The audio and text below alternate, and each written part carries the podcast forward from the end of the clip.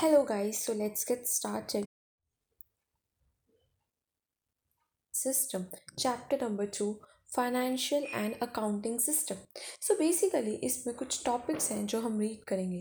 First topic integrated and non integrated system integrated मतलब इकट्ठा होना और नॉन इंटीग्रेटेड मतलब अलग अलग next topic will be business processes module their integration with financial and accounting system. Next would be reporting system and management information system MIS. Next would be data analytics and business intelligence.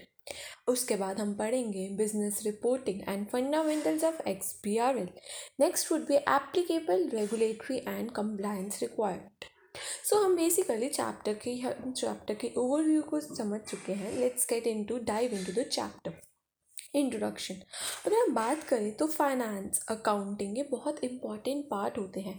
पैसा और उसकी accounting करना एक बहुत important part है integral part है हमारे business के। और हमारे बिज़नेस की बैकबोन है। राइट सो बेसिकली हम बात करें तो फाइनेंशियल अकाउंटिंग सिस्टम में इंक्लूड अदर एस्पेक्ट्स बहुत सारे एस्पेक्ट्स आते हैं. Human resource inventory customer relationship management that is C R M हम इस चैप्टर को पढ़ने के बाद क्या समझेंगे? सिस्टम क्या होता है? ई आर पी सिस्टम क्या होता है? फाइनेंशियल अकाउंटिंग सिस्टम क्या होता है? बहुत सारे डिफरेंट पर्पसेस को समझेंगे. फिर हम समझेंगे कैसे रिस्क और कंट्रोल को असेस कर सकते हैं. फिर हम आगे बात करते हैं कि अकाउंटिंग और फाइनेंशियल सिस्टम को ना हर कोई डिफरेंट एंगल से देखता है। बहुत सारे डिफरेंट एंगल्स हैं। जैसे हम अकाउंटेंट की बात करें, वो क्या चाहते हैं कि हम जो प्रॉफिट एंड लॉस हैं that should be easily prepare without putting any efforts auditor का क्या होता है कि we want you know correct information profit and loss जो बैलेंस शीट है financial statement basically they should be correct किसी भी पॉइंट ऑफ़ टाइम पे हम देखें तो वो करेक्ट होने चाहिए. Because they have to give their judgement they have to give the reasonable assurance उसके बाद अगर हम बिज़नेस मैनेजर या फिर ओनर के पॉइंट ऑफ़ व्यू से चाहिए तो वो क्या चाहता है? बेसिकली वो ये चाहता है कि मैं राइट इन्फॉर्मेशन मतलब सही सही इन्फॉर्मेशन और राइट पॉइंट पे चाहिए। लाइक like, मुझे आज चाहिए इन्फॉर्मेशन तो आज वो मिलनी चाहिए और सही इन्फॉर्मेशन मिलनी चाहिए और वो इन्फॉर्मेशन किसके लिए है? ताकि मैं राइट डिसीज़न मेकिंग कर सकूँ। So coming on to the next topic जो मेन टॉपिक है E R P and non integrated system so basically E R P क्या है? E R P is basically integrated system और non integrated क्या हो गया? सेपरेट मतलब अलग अलग अब हम इसको समझने के लिए सबसे पहले हमें समझना पड़ेगा भाई सिस्टम क्या होता है।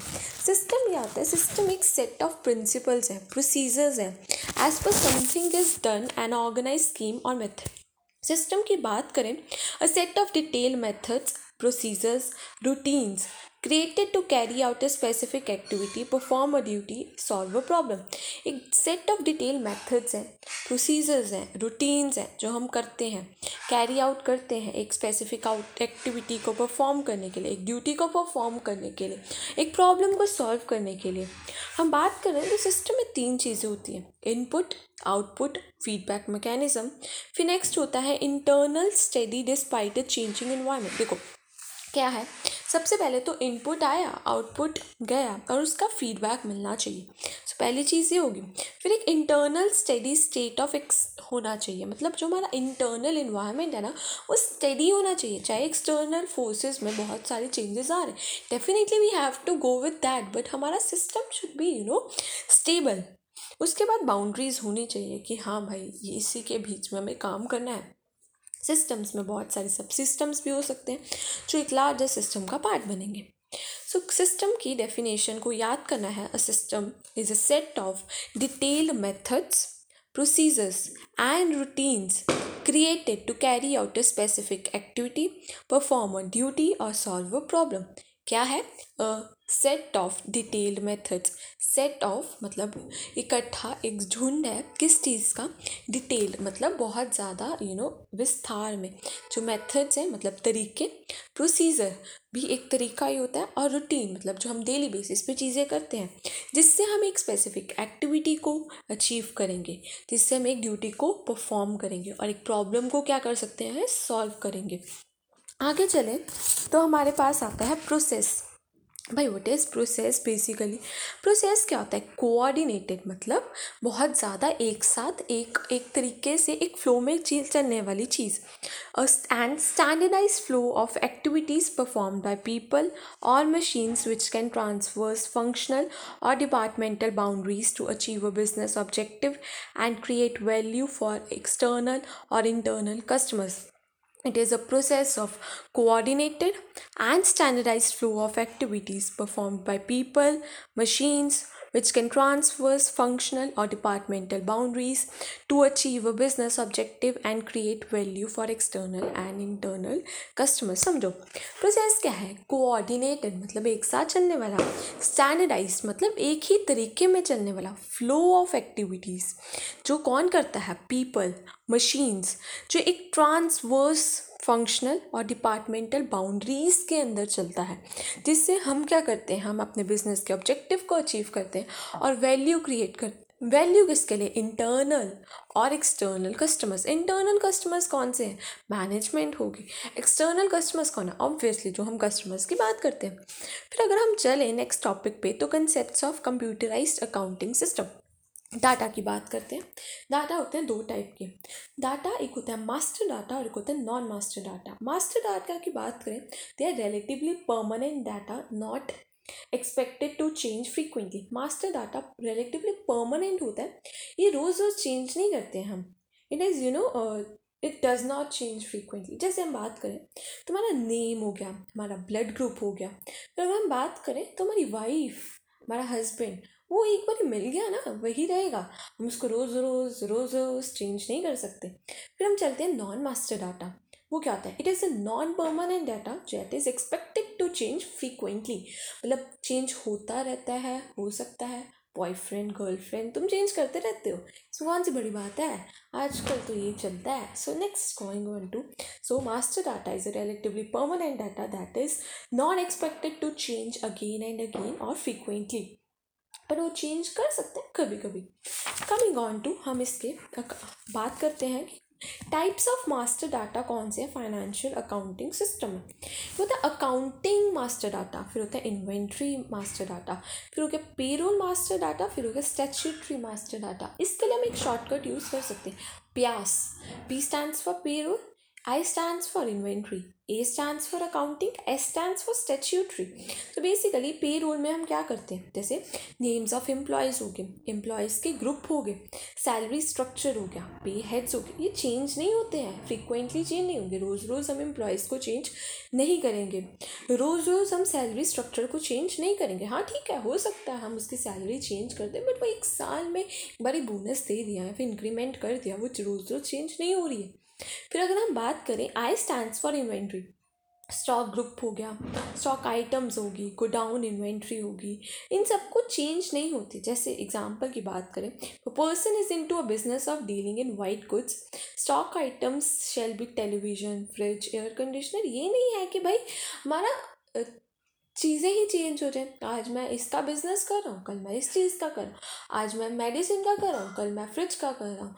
आज मैं चॉकलेट्स का कर रहा हूँ, कल मैं दवाइयाँ लेकर आ गया हूँ। वाह very beautiful coming on to next is accounting accounting की बात करें तो ledgers groups cost centre accounting voucher types जैसे हम बात करें कैपिटल लेजर हमें एक बार ही कर दी ना कैपिटल लेजर नेम हमने एक बार ही क्रिएट कर देना, उसमें चेंजेस हो सकते हैं कैपिटल आ सकते हैं कैपिटल जा सकते हैं। वैसे तो कैपिटल भी फिक्स्ड होती है ऑलमोस्ट तो वो चेंज नहीं होगी frequently then we have a statutory master data जैसे टैक्सेस हो गए डिफरेंट डिफरेंट टाइप्स के, जैसे जीएसटी जीएसटी का रेट हमने डाल दिया, वो बार बार चेंज नहीं होगा।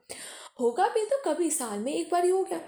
फिर उसके बाद T D S T C S these are relatively non permanent relatively permanent data coming on to the non master data जो कि एक्सपेक्टेड है to change frequently again and again permanent नहीं है। जैसे, हम हर ट्रांजेक्शन में जो अमाउंट होगी, वो डिफरेंट होगी। डेट होगी, वो डिफरेंट होगी। ठीक है, उसके बाद अगर पर्सनली जाए मास्टर डाटा क्या होता है? हमारा नाम, हमारे पेरेंट्स का नाम पेरेंट्स नहीं चेंज होते हर बार। ठीक है, तुम्हारे वाली या तुम्हारे वाले के पेरेंट्स तुम्हारे पेरेंट्स हैं पेरेंट्स तुम्हारे ही रहते हैं। एड्रेस हो गया ब्लड ग्रुप हो गया डेट ऑफ़ बर्थ हो गया। फिर आगे चलें तो पर्सनल और master data age weight likes dislikes ये चेंज होते रहते हैं हमारे। आज हमें ये पसंद है, कल हमें दूसरी पसंद होगी। नॉट अ बिग डील फिर आगे चले, हमें master data non master data क्यों बनाते हैं भाई? ट्रांजैक्शन से हमें जाना करनी होती है प्रोसेसिंग प्रोसेसिंग से हमें बनाना आता है रिपोर्ट्स तो ट्रांजैक्शन में प्रोसेसिंग करिए रिपोर्ट्स बन गए। फिर आगे हम चलते हैं चलते हैं चलते हैं। हमें कुछ पॉइंट्स याद करने हैं for M C Qs purpose so समझो इसको master data is not type मतलब हमारे पास एक लिस्ट होती है। अगर हम टैली की बात करें, उसमें एक लिस्ट होती है तो मास्टर डाटाज में उसमें ही होते हैं लिस्ट में से हमें सिलेक्ट करना। जैसे डेबिट लेजर वगैरह की लिस्ट होती है। Master data is usually done less frequently एक साल में अपडेट कर भी दिया तो कभी कभी जैसे data is usually done uh, less frequently. Prices are contracted with vendors after deliberation and agreed prices are updated in the vendor master data.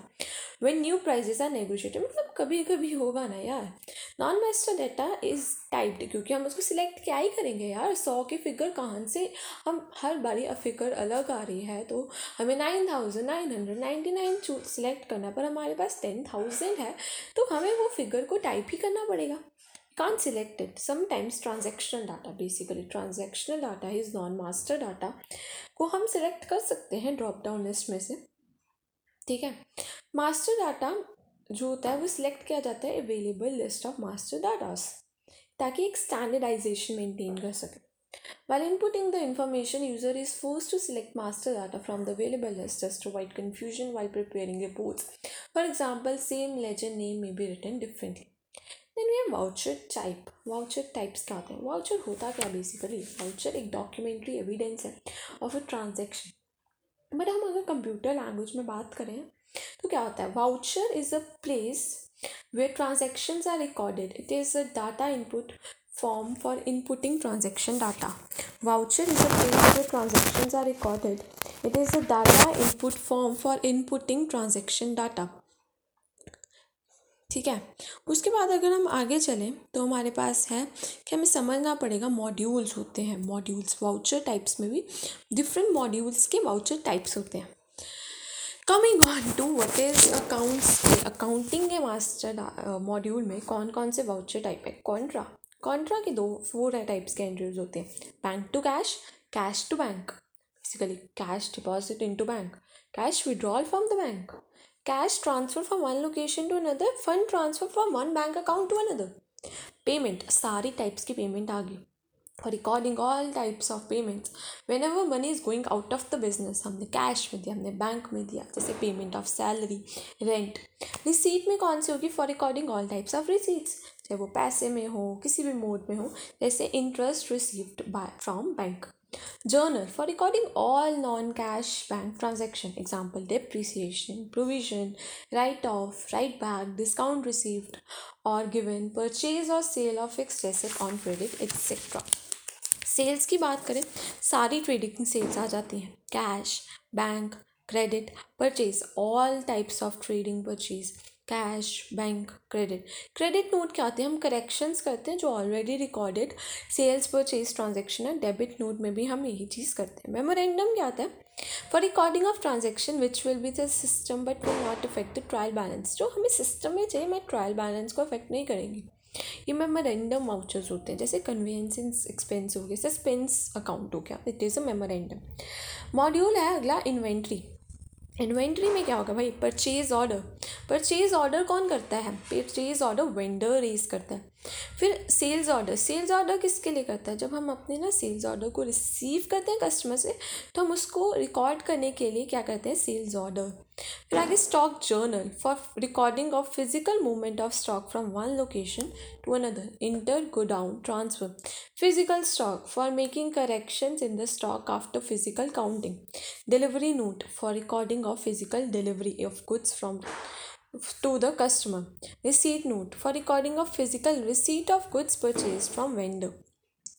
Module है पेरोल अटेंडेंस की बात करें तो recording attendance of employees payroll व payroll voucher is use to record all employee related transaction includes all the competition for respective pay heads for salary calculation